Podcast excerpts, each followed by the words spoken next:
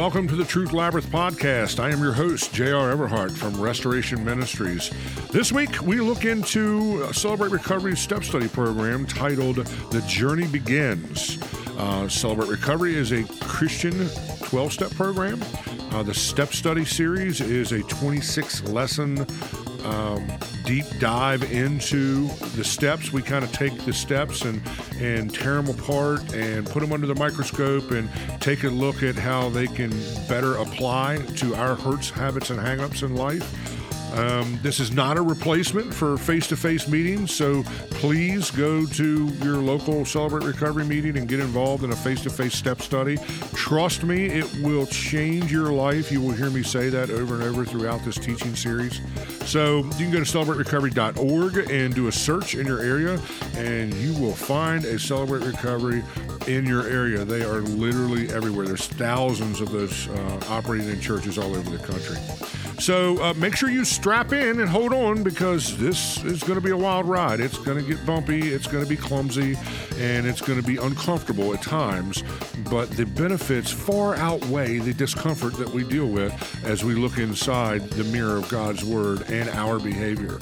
So you do not want to miss a second of this teaching series.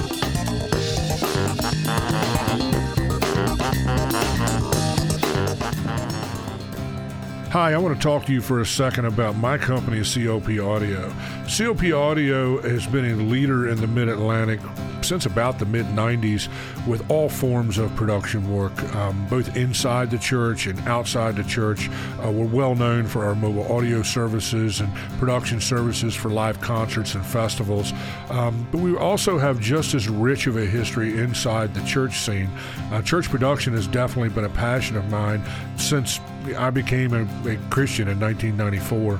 Um, I have worn many hats during this time inside of um, you know the church scene. You know things like having to be light designer and video producer, teacher, you know, training staff, uh, been tech director at a couple different churches. Um, it's something that I've always been very passionate about and genuinely felt like it was part of my Christian ministry. Um, I've trained personally dozens and dozens of tech people and tech staff uh, throughout the Mid Atlantic. I've traveled around and done uh, sound reinforcement workshops and AV workshops um, on site with the church tech teams that I'm working with, trying to help them to get the best out of the systems that they have in place. So, you know, give us a call, check us out. Uh, we'd love to help out your church. We'd love to maybe even talk to you about uh, doing a system upgrade or an install. Um, maybe you just need someone to come in and make sense of the gear that you have that's my specialty, you know, and I've been doing that for many, many years. So uh, check us out online at copaudio.com. That's copaudio.com. Uh, be sure to check out and like our Facebook page, COP Audio. Just search COP Audio on Facebook. Uh, be sure to read our reviews on the Facebook page. There's a lot of reviews on there from our clients, and um, I think it'll give you some some perspective on who we are as a company. So again, online, copaudio.com, copaudio.com. Lesson 21, relapse. We are in uh, Principle 7, Step 11. Principle 7 reads, Reserve a daily time with God for self examination, Bible reading, and prayer in order to know God and His will for my life and to gain the power to follow His will. I think that's very important to gain the power to follow His will. Step 11 says we sought through we yeah, we sought through prayer and meditation to improve our conscious contact with God, praying only for knowledge of his will for us and the power to carry that out. Uh, and then the supportive scripture here is from Colossians 3:16, let the message of Christ dwell among you richly. Think about it. The best way to prevent relapse can be summarized in the acrostic for relapse. R. Reserve a daily quiet time. Uh, principle 7 sums it up best. Reserve a daily time with God for self examination, Bible reading, and prayer in order to know God and His will for my life and to gain the power to follow His will. Uh, and then it gives us a scripture here from Mark, Mark 14 38. Watch and pray so that you will not fall into temptation. The spirit is willing, but the flesh is weak. Boy, isn't that the truth. I know in my own personal walk, you know, the second I get away from that daily quiet time or I get away from, you know, prayer with God and that sort of thing, man, it all just kind of it kind of just goes to hell. it really does. And you don't even have to make any effort to not do these things. You have to because it it find its way out of your life on its own. But you have to do is make a conscious effort to uh, have a habit of these things operating in your life. And I mean, I'm big on you know the whole podcasting thing. I mean, not just because I run a podcast, but because um, there's so many really good resources, you know, in the podcasting arena that you can listen to to uh, kind of help yourself out. Uh, tons and tons of preaching. Most major churches now have some form of a podcast for their weekly sermons and stuff like that. And I listen to a whole bunch of that kind of stuff, you know, whenever I can. Even getting into Christian books, you know, I'm a big proponent of reading. I love to write, you know, I do a lot of writing. That is part of my daily, you know, quiet time. Um, you know, obviously prayer. And what I had to kind of like here just recently, you know, wrap my head around was, you know, the importance of really just having the word as part of all that. You know, I know that sounds ridiculous to say, like, oh, okay, JR, yeah, you should that should have been the first thing on your list. But, you know, for those of us that have been Christians for, you know, decades and have been, you know, reading the Bible and studying the Bible for decades of our life, we've committed a huge part of who we are and what we are to understanding the word sometimes I felt like I just had to get away from the word for a while and get under some, you know, some teaching that would, you know, kind of bring the Bible, you know, to light in a different way. Um, but what I've had to come back to here recently is that, you know, I need God's word as a part of that just as much as the next guy. I mean, that just is the way it is and how it's got to roll.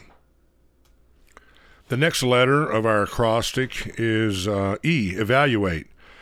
Your evaluation needs to include your physical, emotional, relational, and spiritual health. Let me say that again because I think that's very important. Sometimes we miss some of those. Your evaluation needs to include your physical, emotional, rational, and spiritual health. Uh, many times we kind of look at that from the perspective of just doing a personal inventory of your, you know, where you are right now. And don't forget to the value of doing a heart quote unquote check. Uh, and this is where you ask yourself these questions. Heart being a uh, an acrostic in and of itself. Are you hurting, exhausted, angry, resentful, or tense? If you find yourself being any of those things, then you need to pick up the phone and call your sponsor. You need to connect with friends. You need to con- connect with some accountability people. And you need to journal about those things. You know, if you find yourself feeling one of those things, then um, you, you definitely need to sit down and do some writing about that. If you're feeling hurt, why are you hurting? Sit down and journal about that. If you're exhausted, why are you exhausted? you know, sometimes it's not as obvious as, well, JR, I just worked a 12 hour shift and I'm wore out. Sometimes we're emotionally exhausted. You know, there is there is something called compassion fatigue that can just wear you out when you're trying to help someone else. It happens when you you know, dedicate so much of your personal life. Codependents know exactly what I'm talking about here. You know, where you're dedicating so much of your life to trying to pour into someone else's life, to try to help someone else, try to be there for someone else. Compassion fatigue can really exhaust you. It can really just wear you down to a nub. So, you know, journal about that. Are you angry? You know, what are you angry about? Angry usually gives birth to um, actually, I mean, I got it backwards. The foundation of anger most of the time is fear. Let me put it that way. So, journal about that. When I'm angry, I always ask myself, what am I afraid of? If I find myself just in a general sense of bitterness, you know, I got to sit down and, and just kind of take a look at that and find out what is the blueprint of this bitterness that I'm fighting. Um, and ask myself what I'm afraid of. You know, am I afraid of being alone forever? You know, for some of us single people, that's kind of what that's about, you know. And because I'm not dealing with that fear in a healthy way and I'm not processing that fear and those emotions in a healthy way, then that will subconsciously give birth to bitterness and anger. Uh, I was just recently listening to a podcast where they were talking about people who don't know how to suffer make those around them suffer. And what that means is people who don't know how to process their own hurt and pain and walk through the uncomfortable suffering of growth tend to make all those around them miserable. And all of us who are adult children of dysfunctional families and alcoholic, you know, upbringings, uh, we know exactly what that's like. Am I resentful? Again, a great topic to journal about. You know, what am I resentful about? You know, are, are you you you mad and angry because you're you know coveting your neighbor's you know new boat and you feel like you're working 80 hours a week and not getting anywhere financially and that's just making you resentful? You know are you resentful because of your ploy in life? I went through a part of my life where i definitely had that going on where i just felt like i was dealt an unfair card of or hand of cards here you know and was mad at god for probably close to a decade of my life, of my adult life, where I was just like, after my first divorce, man, I really, God and I were not on good terms. You know, I never gave up believing in God. I never gave up on my relationship with God, but I was just angry. And him and I had a lot of what I would call progressive conversations during those years where I'm like, you know, I didn't ask to be sexually abused as a kid. You know, I didn't ask to, you know, have a brother murdered and another one, you know, commit suicide. I didn't ask to be surrounded by suicide the way I have, you know, with cousins and, you know, my brother in law and, you know, all this other crazy stuff that has happened in my life. I didn't ask to be brought into this world. You know, and I was resentful of just my ploy in life. It was like almost like a Job moment where Job was cursing the day that he was born. Man, if you find yourself in that pit, you got to work through that, man. You know, journaling's a good thing. I mean, I know you hear me. I sound like a broken record, but you know, journaling for me, I'm a writer, does me so much good. But I also need to be connecting with other recovery people. You know, I need to be, you know, talking to my sponsor. I need to be picking up the phone and calling other guys. You know, that are my accountability people and stuff like that. I just picked up the phone last night and called one of my Samson Society brothers and was like, "Look, dude, I need to talk, man." and it's funny because he was dealing with the a lot of the same stuff I was dealing with, and it was a real God moment. And that phone conversation totally turned around my resentment and my anger and my frustration. So that's how this works. This is how you prevent relapse is by getting these things working in your life, and it has to be part of your daily DNA. You know, as someone in recovery. Uh, the last one is tense. You know, are you tense about something? Something just got got you uptight and stressed out and you know that sort of thing you know, think about that. In secular 12 step programs, they have a, an acrostic for the same kind of mentality called HALT. And that's are, are you hungry, uh, angry, lonely, or tired? Same thing. You know, in CR, they have just, you know, structured it and framed it around the word heart. But uh, it says here we got special instructions for this step found in Romans 12, 3 through 17. Um, this is from the Living Translation, which is one of my favorite translations. Uh, be honest with your es- estimate of yourself. That's a huge one right there out of the gate. Be honest in your assessment of yourself.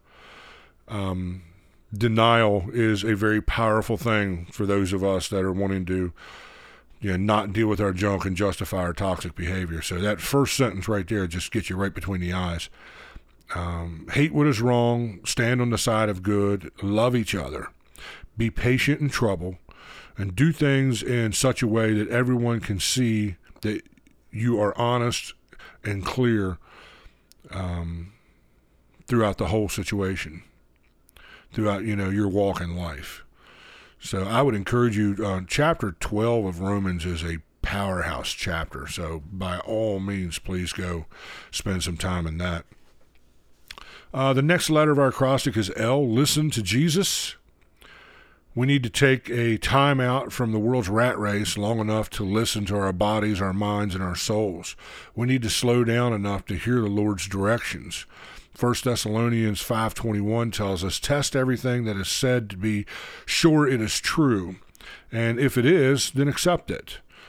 Uh, I always say, eat the meat, spit out the bones you know and i am even talking about that from pastors and from christian sources. Not everyone's got it together all the time. Not everyone bats a thousand all the time. So you need to test everything that is said to be sure that it is true and you know you need to test what you're saying against god's word to make sure it's true uh, galatians 6 4 tells us let everyone be sure that he is doing his very best for then he will have the personal personal satisfaction of work well done and won't need to compare himself with someone else.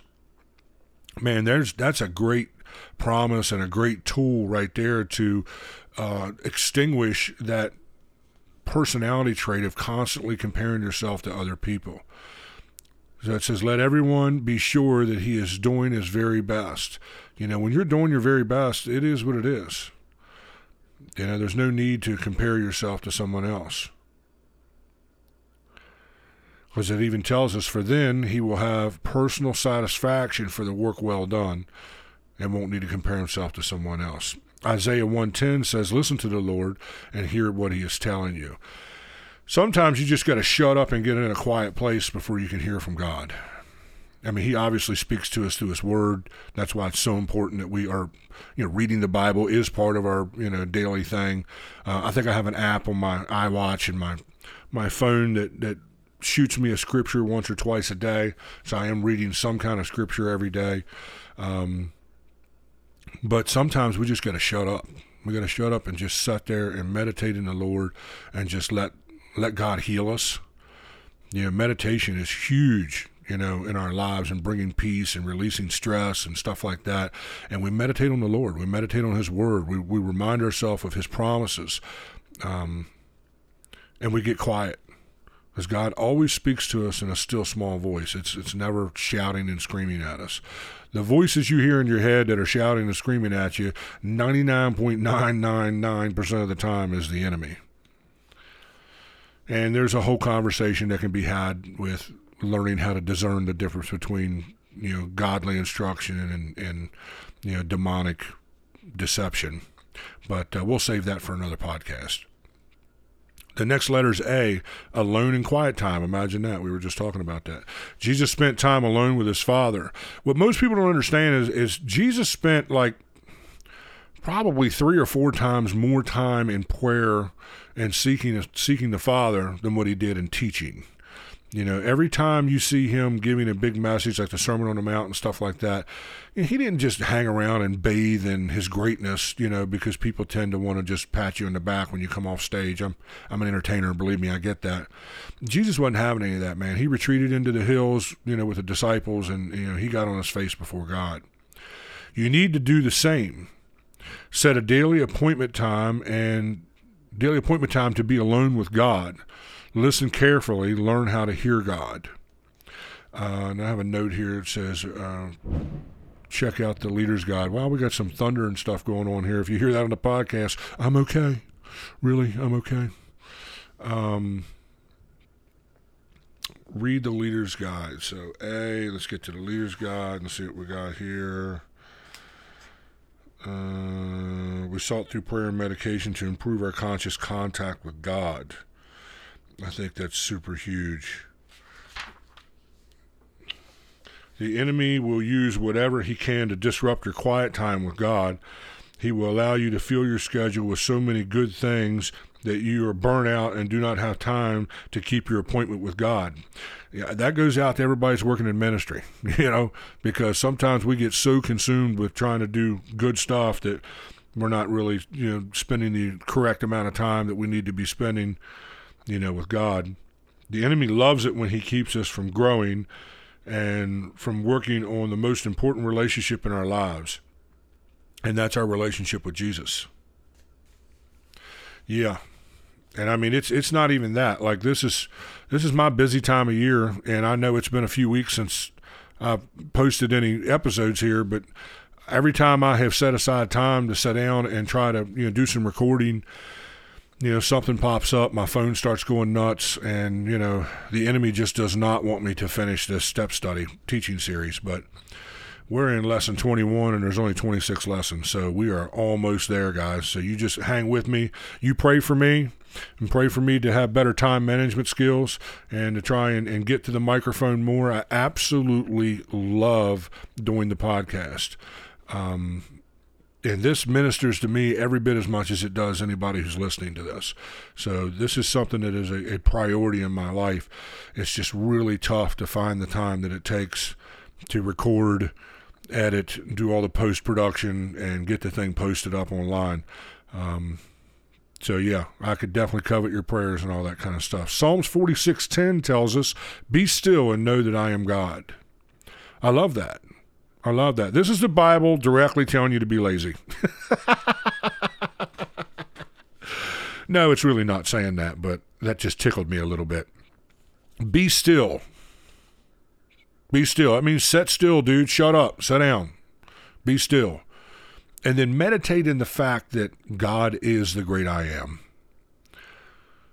And that He has everything planned out and you know the whole world is in his hands, like we used to sing in Sunday school. The next letter is P. Plug into God's power through prayer. God's guidance and direction can start when your demands stop. Wow, that's a huge sentence. Let's read that again. God's guidance and direction can start when your demands stop. Man, I had I have went through this in my own personal life so many times where I find myself just being, you know, treating God like an ATM. Like, Lord, I need this, I need that, I need this, I need your blessing on COP audio, I need your, you know, this, that, and the other, and bless me, Lord, bless me, Lord, and the prayer of Jabez, and you know, all the, you know, the, you know, do good stuff for me, you know, prayers and have caught myself dozens and dozens of times just being like, you know what, Lord, I'm just thankful and grateful that you're who you are. And thank you for putting up with my crap, man. And thank you for just loving me even when I can't love myself many times. You know, um, so yeah, sometimes we got to stop the demands and let God guide us and direct us. Be specific in your prayer requests. Pray for everything, asking for God's perfect will. And probably the number one question people have asked me over the years, as you know, someone working in ministry, even on a on a, a layman level, which is where where I am, um, is you know what is God's will? How do I walk in His perfect will? Walking in His perfect will is real simple. It's just trusting Him, because He's never going to reveal His will to you.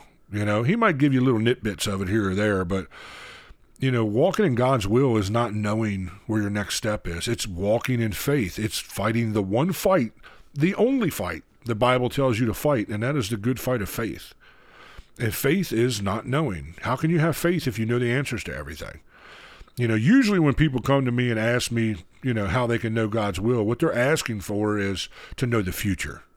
Like they think that I have some kind of crystal ball that I can look into and tell them what, what their God's perfect will is for their life. Well, I can tell you this with, with absolute confidence His will is for you to practice the fruits of the Spirit. And one of those fruits of the Spirit, you can go to Galatians 5 and find that, is self control. That's the toughest one for me. I mean, it's easy for me to love, you know, peace, hope, you know, all those, you know, beautiful, warm and fuzzy, you know, Hallmark card fruits of the Spirit. But when you get to you know, perseverance and self control, you know, things like that. That's where the, the spiritual rubber hits the road, ladies and gentlemen.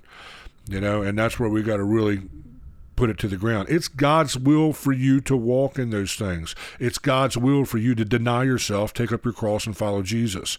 It's God's will for you to you know, seek Him daily. It's God's will for you to not know and to blindly trust that He's working all things toward good to those that love Him. That's the answer I'm always going to give you when you want to know God's will in your life. Because guess what? That's all I know about God's will in my life. you know, we don't know for a reason. You know, I heard a I heard an evangelist one time preach on this and he was saying if God revealed all the things you're going to have to go through to get to where you need to go, you would be so scared to death you'd just, you know, be a ball of anxiety and crawl under your bed and hide from the world. Know, there's purpose in the fact that he does not reveal his, you know, will to you because he needs to help baby step you through the hard stuff. And man, that's a blessing. You know, that is a blessing from the gates of heaven. And we need to see it that way. Uh, Philippians 4 6 uh, says, Don't worry about anything. Instead, pray about everything. Tell God your needs and don't forget to thank Him for His answers. That's from the New Living Translation again.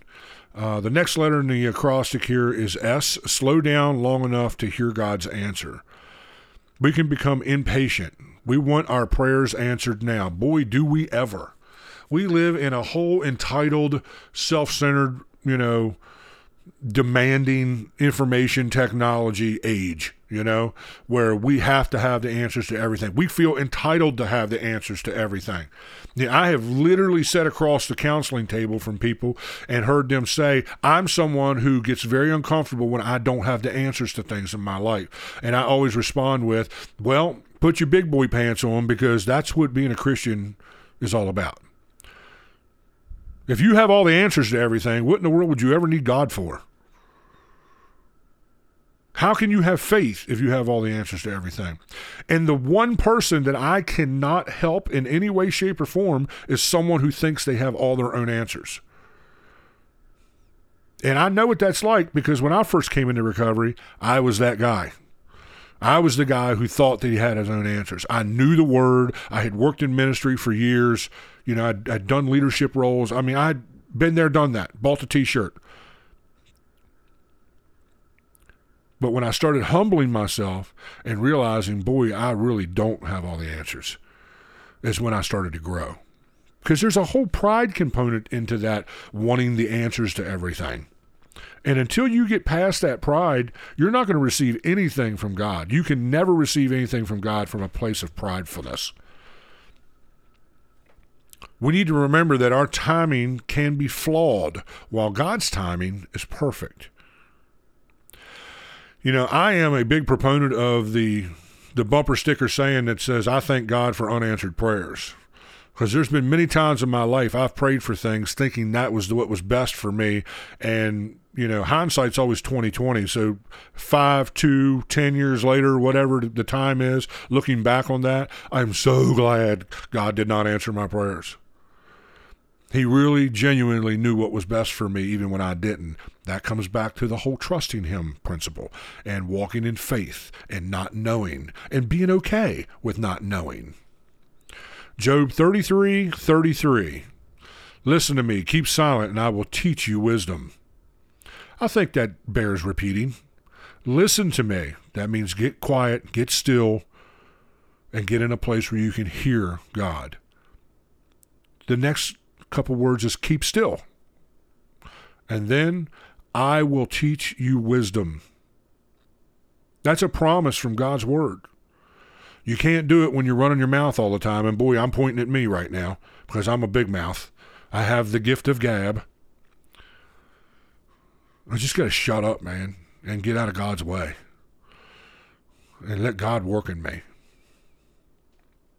because I want his wisdom more than anything. I've been praying for godly wisdom as he gave to Solomon since the first day I rededicated my life to the Lord in 1994. Philippians 4 7 tells us, if you do this, you will experience God's peace. Ooh, that's a good one. How many people want God's peace in their life? Which is far more wonderful than the human mind can understand. His peace will keep your thoughts and your hearts quiet and at rest as you trust in Christ Jesus. Man, we could teach a, teach a whole, you know, week long revival on that scripture. Let me read it again. If you do this, you will experience God's peace, which is far more wonderful than the human mind can understand. Far more wonderful than the human mind can understand. Let that sink in for a second. His peace will keep your thoughts and your hearts quiet and at rest. How many people want hearts that are quiet and at rest? How many people have hearts that are constantly stressed out and, you know, ate up worrying about this or about that? But then here is the icing on the cake. As you trust in Christ Jesus, do you truly trust Christ Jesus for all your stuff? I know for me, and look, I'm going to get really, really real here for a second. There's a part of me that sometimes when I'm praying for something that I really desperately think that I need, or that I need restored, or I need fixed in my life, sometimes doubt enters in because I remember all the times that God didn't answer my prayers. And I'm not talking about the unanswered prayers I can look back on and see why he didn't answer them. No, I'm talking about all the unanswered prayers that I have no no answers for. I have no idea why God didn't do that because from my point of view, all I could see is how good would come from him answering that prayer. But he didn't answer it. And you know that that's hard to deal with sometimes. But am I truly trusting God if I'm questioning his decisions? No, I'm really not. And as much as my entitled, I want to know the answers to everything mentality is uncomfortable with saying this, I don't know if I'm going to get all those answers when I get to heaven. I don't know that it's even going to be relevant at that point. So why am I stressing about it now? He obviously has a reason for why he didn't answer those things. And just because I don't understand that reason doesn't erode away his goodness. It doesn't erode away him being just and holy. It just points at the fact of how little I know about the big scheme of things here. As you trust in him. Next letter here is E. Enjoy your growth. Rejoice and celebrate the small successes along the road to recovery. Always remember you're on a journey, a journey of several steps. Maintaining an attitude of gratitude is likely taking spiritual is like taking spiritual vitamins. Let me say that again. Maintaining an attitude of gratitude is like taking spiritual vitamins. Share your victories, no matter how small. Uh, share them with others in your group. Your growth will help give others hope. I can't tell you how many times I've sat in an open share group and celebrate recovery or been in a Samson Society meeting on Zoom or something online where someone was sharing something that is a victory for them. And when they share how they overcame that, that inspired hope in me. That, that put a tool in my toolbox of trying to, you know, be, be somebody who is, you know, able to work through the junk of my life who, you know, struggles with trusting God. So be sure to share your victories and your struggles, you know, when you get in those groups. 1 Thessalonians 5:16 Be joyful always, pray at all pray at all times, be thankful in all circumstances. This is what God wants you wants from you in your life in union with Christ Jesus. This is what God wants from you in your life in union with Christ Jesus. So we're instructed right there to be joyful always, even in the bad times. And I know it's hard to be joyful when, you know, you're mourning the death of a loved one, or it's hard to be joyful when you just got fired at your job, or it's hard to be joyful when, you know, you don't have enough money to pay the bills at the end of the month, or your kids on drugs, or you know they just got locked up, or you just got a DUI because you you had a relapse. We're going to talk about you know recovering from relapse at the end of this lesson here. It's hard to be joyful in those times. But it follows that with pray at all times. Be thankful in all circumstances. Because I, I can tell you right now, if you're sitting in jail you know, because you got busted for drinking and driving, you still have something to be thankful for. Because you can be thankful that you didn't hit another car and maybe kill some innocent people or kill yourself or maim yourself all up and end up in a wheelchair the rest of your life. The worst that's going to happen to you is you're going to cost you four or five thousand dollars and your driver's license for a year or so. But you're still alive. You're still still have the capacity to do great good and turn your story into your testimony and help someone else. So you can always be thankful. Here are a few final suggestions for preventing relapse. Number one, pray and read the Bible daily. Establish a specific time of day to have your quiet time. Number two, make attending your recovery meeting a priority. Stay close to your support team. I can't stress that enough. And I mean, it's it's hard to find time to go to a recovery meeting. I mean, if you go to a recovery meeting, it's going to cost you three hours. You know, um, I celebrate 10 years inside of Celebrate Recovery next month in September. And I am going to consider that my graduation from Celebrate Recovery. Uh, I am now actively working the Samson Society program, and uh, that takes about an hour of my time over Zoom. And I can do that at various different times during the day. If you're a man looking for an easy group to get involved in that doesn't take up a lot of your time and will just really resource you with a bunch of really good stuff from a bunch of other men that knows what it's like to be a man, check out uh, Samson Society. And if you're a woman listening to this, they also have one for women. That same organization has something called the Sarah Society. You can Google that stuff and find it online and check it out. Celebrate Recovery is a great program. I'm not taking anything away from it, but I think 10 years is a good good marker for me to move on to the next thing. Uh, number three, spend time with your family if they are safe and not toxic. Uh, if they are not, spend time with your church family. And finally, number four, get involved in service, volunteer. I can't tell you how important it is for you to give back. You know, if you're someone who has been in this program longer than a year, you've been through the step study program, uh, you are now qualified to sponsor someone, by all means, get to sponsoring someone because giving back is super, super huge. And, um, and your own personal growth. I have grown as much by sponsoring the 20 or 30 guys that I've sponsored over the last 10 years as what I have by going to meetings and stuff like that. There's an old saying that says you really don't know something until you have to teach it. And I have taught the step study program many, many times. I've, st- I've taught all the materials uh, of Celebrate Recovery. You know, the first step study, the second step study, the journey continues, and um, Life's Healing Choices as well. In fact, you can go back to season two and there's Life's Healing Choices there. And I'm toying with the idea of maybe going through the Journey Continues, you know, teaching series next season, but you know, be praying about that with me because I don't know. This is really eating up tons of season three here uh, with the journey begins, and it's a huge commitment. And I got all kinds of stuff that I would like to say that I have not been able to podcast because I've been really focused on getting this teaching series done. So with that being said, that concludes the official uh, relapse uh, step study lesson for today. So now I would like to take another 10 minutes and just talk to you from my heart and speak to you, you know, from 10 years of experience in recovery and and uh, share hope to those that that are struggling with relapse. Because relapse is part of recovery. Anyone who's been in recovery for any length of time is going to have a, a, relapse story. We've all done it.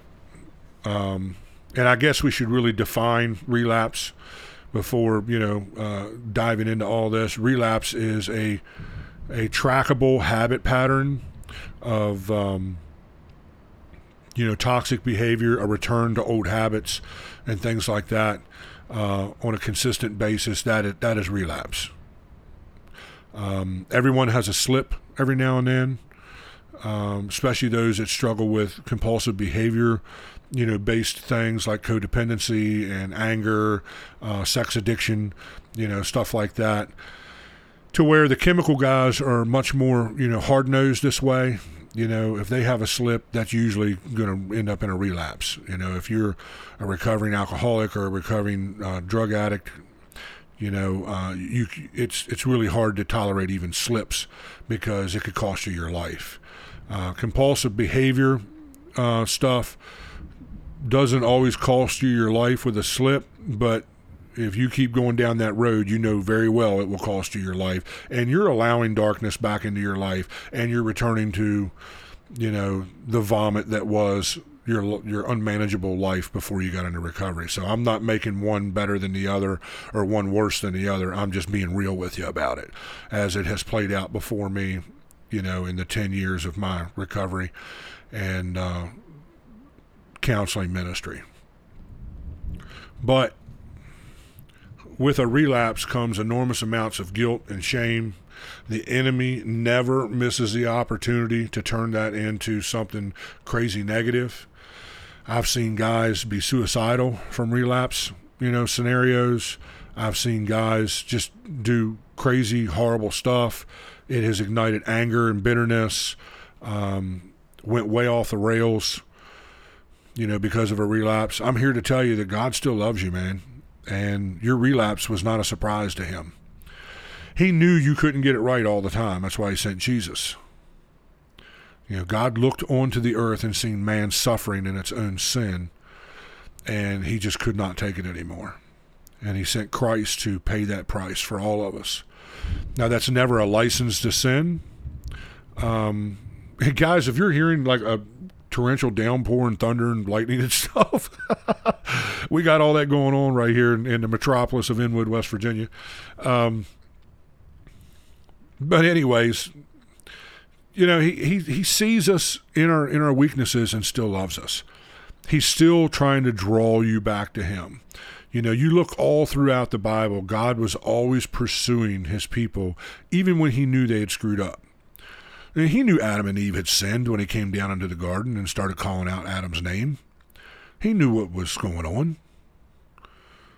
But he loved them so much, he was still pursuing them. You know, when Cain killed Abel, Abel, you know, he was pursuing him. Hey, dude, what's up? God just wants the opportunity to sit down at the table with you and talk to you about this and tell you how much He loves you and how much your behavior is hurting Him because He wants to see you be the best you can be. He hurts because He sees how it's hurting you. You know, we have to distinguish the difference between our earthly fathers and our heavenly Father. And many times that's hard. You know, I had a very hard father. Yeah, my father didn't have a father. His dad ran out on him before he was even born and never wanted anything to do with him.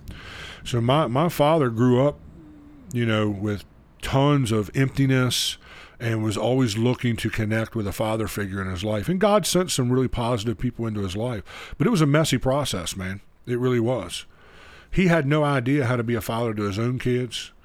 Um, in much of his life, he was very selfish because he didn't know anything other than that. He never had a father to teach him how to be, you know, how to be in service of his family and, you know, stuff like that. He learned those things later in life.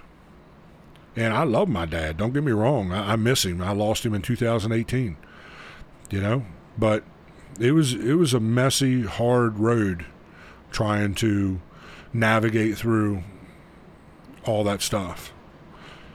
And God knows that that's at the foundation of our relapses. God knows us better than we know ourselves. He knows that we are, you know, trying to do the best we can do, and sometimes we just miss it. He knows that. He's never so mad at you that he doesn't want to sit down and share a meal with you. God's anger was extinguished at the cross of Calvary. Christ's sacrifice was enough to cover your sin, no matter how deep and dark and ugly that it was or is. Hmm. He fixed the sin problem. We have the opportunity to just pick up our our baggage, give it to him, and keep on marching forward. Pull up our bootstraps, keep on marching forward. It's not about how many times you get hit and knocked down, because we all get hit, we all get knocked down. It's about getting up and keep walking forward. Because no matter how slow your forward progress is, you're still miles ahead of all those that are blind and lost in their addictions and their compulsive behaviors. You're still miles ahead of all those people who aren't trying, who are living a life of denial. You know what? Living the life of recovery, and I just had this conversation with a Samson brother of mine last night. You know, living a life of recovery is messy. It's not for sissies, that's for sure. You know, and I was expressing to him my frustration of how bad I just want to be in the recovered category instead of the recovering category. And we just got real honest with each other and was just like, you know what? I don't know if I'm ever going to be recovered. You know, it's like these people who think that they're so holy that they don't need God anymore. You know, that they've got it together, they're on their high horse and they're, you know, they got it all together and their life is perfect and their kids are perfect and blah blah blah and all that kind of stuff. Well, they have believed a lie. They are deceived. The Bible clearly says in First John that if a man says he's without sin, he's a liar and there's no truth found in him. We all struggle with something. No one is exempt from the horror of this world. No one. We just go through different seasons of our life. Sometimes it's seasons of blessing, sometimes it's seasons of trial, temptation, relapse, and growth. Because God is looking to turn your relapse into your next step forward in your growth. He regularly crawls inside of our dysfunctional behavior. He regularly crawls inside of our mess and brings good out of what was intended to be evil. How many people do you know who have crazy, crazy stories but their testimony is some of the most powerful stuff to bring hope to those that are struggling. I've witnessed that countless times in my own life. And I've learned that when I get to the end of my rope, you know, it ain't about just tying a knot on the end of that rope and hanging on. It's about reaching out and connecting with other people. True sobriety is defined by peace and harmony and a track record of good decision making in your life, but it's also defined as staying connected to the healthy people God has put in your life to help you stay on track or to help you out of your relapse situation. Relapse is not the end, guys. It's just part of recovery. Like I said, anyone who's been in recovery for any length of time has dealt with some level of relapse.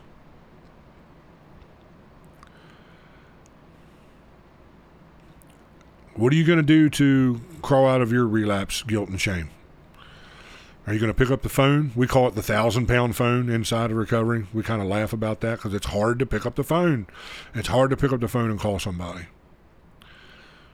I had to go through that last night myself. It was time for me to pick up the phone and call somebody and get real and get honest about what's going on in my life. And that 45 minute conversation turned my whole world around you know, 11, 12 years ago, I would have just dove deeper into my addiction and would have dove deeper into my compulsive behavior and would have tried to self medicate in half a dozen different ways to feel better. That was all dragging me deeper into that pit. Because let's face it, guys, the enemy's, you know, end game here is to destroy us and to kill us. All pathways of sin lead to death. And grace does not make sin safe. God's commands and his laws always run parallel with his grace. He still wants you to be a good person. Just because he loves you enough to not condemn you when you fall doesn't mean that his desire for you isn't the absolute best. He wants you to be someone his glory can shine through, and that can only happen when you're walking in, in truth and honesty and transparency. That's your choice. That's something you have to choose to do. So don't let your relapse ruin your recovery. Pick up the phone, call your sponsor. You're welcome to send me a message. I'm easy to find. I'm all over social media. COP Audio is all over social media. The Truth Labyrinth is all over social media. You're welcome to contact me. I will connect you with good people or I'll talk to you myself. Don't set and let the enemy tell you that you're not worthy of love and that you're never going to make it because that is a lie. I am here to tell you you can make it. If I can do it, anybody can do it. I'm not really that smart and I'm stubborn as an old mule and I'm a control freak and I got narcissistic tendencies and got a big mouth and very opinionated and, and all the stuff that drives most people crazy. I know who I am, you know? But inside of God's grace and mercy, I'm wor- I'm worthy, you know. I'm flawed, but I'm worthy. I have that on my Facebook page. I'm not allowing the enemy's lies to define me anymore. I'm not going to align my identity with who he says that I am. Because his his take on my identity is ugly and will always lead to death. God's take on my identity, when I take on the identity of Christ through his sacrifice at Calvary, Now I'm the righteousness of God through Christ Jesus. That's my true identity. Because when I shed this meat sack of a body and go on to glory, I'm going to be able to step into who I really am. And it is all that gorgeous beauty and talent that He has put inside me. Sometimes the people around us don't see that. That's okay. God puts people in your life to see your beauty who need to see your beauty. And not everyone is meant to be part of your story. So maybe you need to change your environment. Maybe you need to change your thinking. Maybe you need to reconnect with a group. Maybe you need to connect for the first time. Maybe you've been trying to walk out your recovery on your own by yourself. Hey, look, you know, go get part of a celebrate recovery group just because I'm talking about graduating, you know, from the group. Well, that's after 10 years, guys. This last 10 years of my life has finally, finally, after all my blood, sweat, and tears have, you know, changed me into the man that I want to be a man that I can look in the mirror and be proud of. Yeah, I don't get it right all the time, and trust me, if you follow me around, you will find sin. You know, I don't even pretend to act like I have even half this all together. I am recovering. I have not become recovered. I'm a work in progress just like everybody else. But I have hope. And I know that as long as I'm leaning on Christ, I can make it and I can do it and so can you. If you have found value in this podcast, please consider giving to this ministry. The Truth Labyrinth is only one aspect of Restoration Ministries. We raise money regularly for needy people right here in our own community. Just this past Christmas season, we raised over $1,000 for a woman struggling with spinal cancer and was able to bring hope to someone who had lost all hope.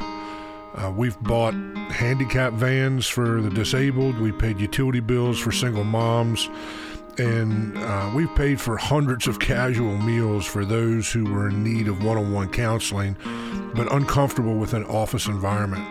Listen, guys, sometimes it's much easier for someone to open up and ask for help over a meal than it is to walk into a counselor's office and lay on a couch. God has and is using Restoration Ministries in ways that break traditional church protocol. I personally believe we have to earn the right to speak into someone's life, and it takes time to build those bridges, many times unraveling years of church hurt and dysfunction. This is what Christian ministry should look like in today's world. God should be glorified through our efforts to help the world around us, but it takes resources to do these things. For years, I've paid for a lot of these things out of my own pocket without hesitation. Or I've organized a benefit concert or some kind of fundraising campaign to provide these services for the people that God puts in my pathway. I will continue to give to these causes with everything that I have, but I need your support. It takes money and time to produce this podcast. Many hours go into praying over and organizing these messages, not to mention actually recording the messages and all the post production editing and stuff that needs to happen with that. This ministry isn't about building an empire, it's about connecting hungry hearts with the fruit of the gospel of Jesus Christ. I have no aspirations of becoming some wealthy preacher or tycoon ministry leader. I am content with the world that I live in, and my little world is pretty peaceful and satisfying. I definitely don't need the drama that comes along with big ministry and tycoon leadership egos. I'm just trying to make my tiny little piece of the world better. I need your support. So please pray about supporting this ministry financially. I will post links in the notes of this podcast so that you can send your gift online. Next, please subscribe to this podcast and leave a review so others can see what's going on here, especially your five star reviews. Uh, the more you review us, the higher we rank in search listings, and this allows people to discover us easier. Finally, please pray for this ministry Pray God will provide for our needs here at the Truth Labyrinth. Pray that God will bring this podcast across the screens of those that need to hear these messages. The Bible tells us that God's ear is upon the lips of the righteous. Guys, He hears our prayers. And we need His constant guidance for each and every podcast and everything that Restoration Ministries does. So pray that He uses this podcast to turn hearts of stone into hearts of flesh, and that His truth will turn those hearts toward His eternal mercy and grace.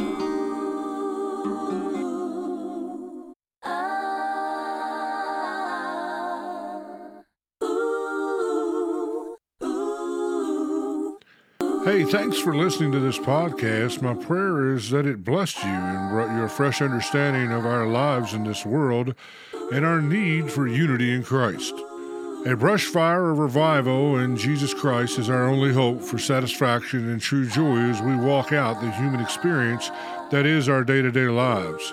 It's been my sincere honor to be your host today at the Truth Labyrinth podcast. Be blessed and be a blessing to those around you. Till next time, I leave you with a scripture from Ephesians 6 23 and 24. Peace be with you, dear brothers and sisters, and may God the Father and the Lord Jesus Christ give you love with faithfulness. May God's grace be eternally upon all who love our Lord Jesus Christ.